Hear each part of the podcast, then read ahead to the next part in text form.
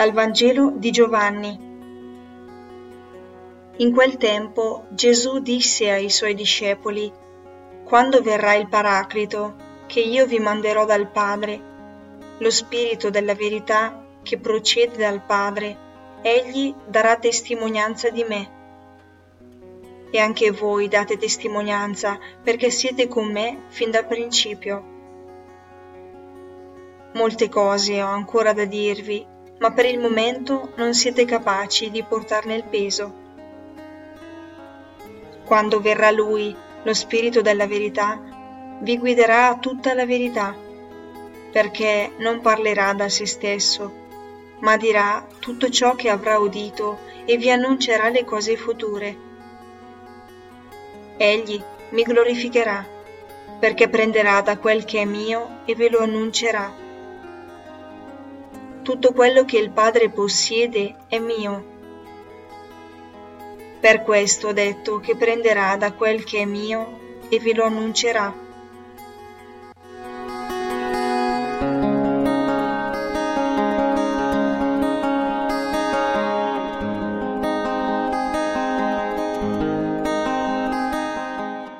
Mi ricordo che da piccolo quando i miei genitori dovevano spiegarmi cose di cui chiedevo ragione e sapevano che non sarei stato in grado di capire, non inventavano bugie, anzi mi somministravano piccole pillole di verità, quanta ne ero in grado di comprendere, riservandosi poi di continuare la spiegazione gradualmente, man mano fossi cresciuto.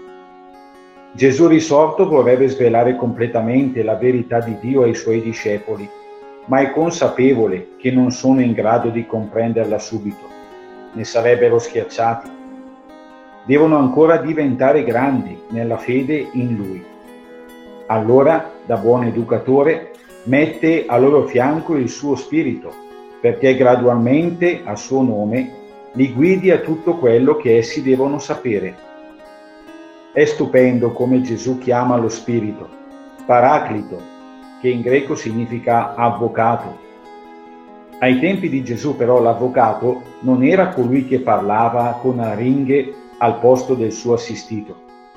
Era infatti lui stesso a farlo, ma l'avvocato gli stava accanto e gli suggeriva all'orecchio ciò che doveva dire. Ecco ciò che lo Spirito fa con ciascuno di noi non si sostituisce alla nostra libertà, alle nostre responsabilità, sistemando le cose come il genio della lampada. Piuttosto si mette a fianco e parla discretamente alla nostra coscienza, perché si apra alla verità e a ciò che è bene. E lo fa con pazienza, perché cresciamo nella fiducia in Gesù, entrando gradualmente nel suo mistero.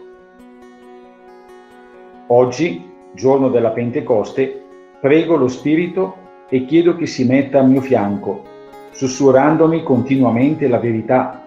Gesù è vivo.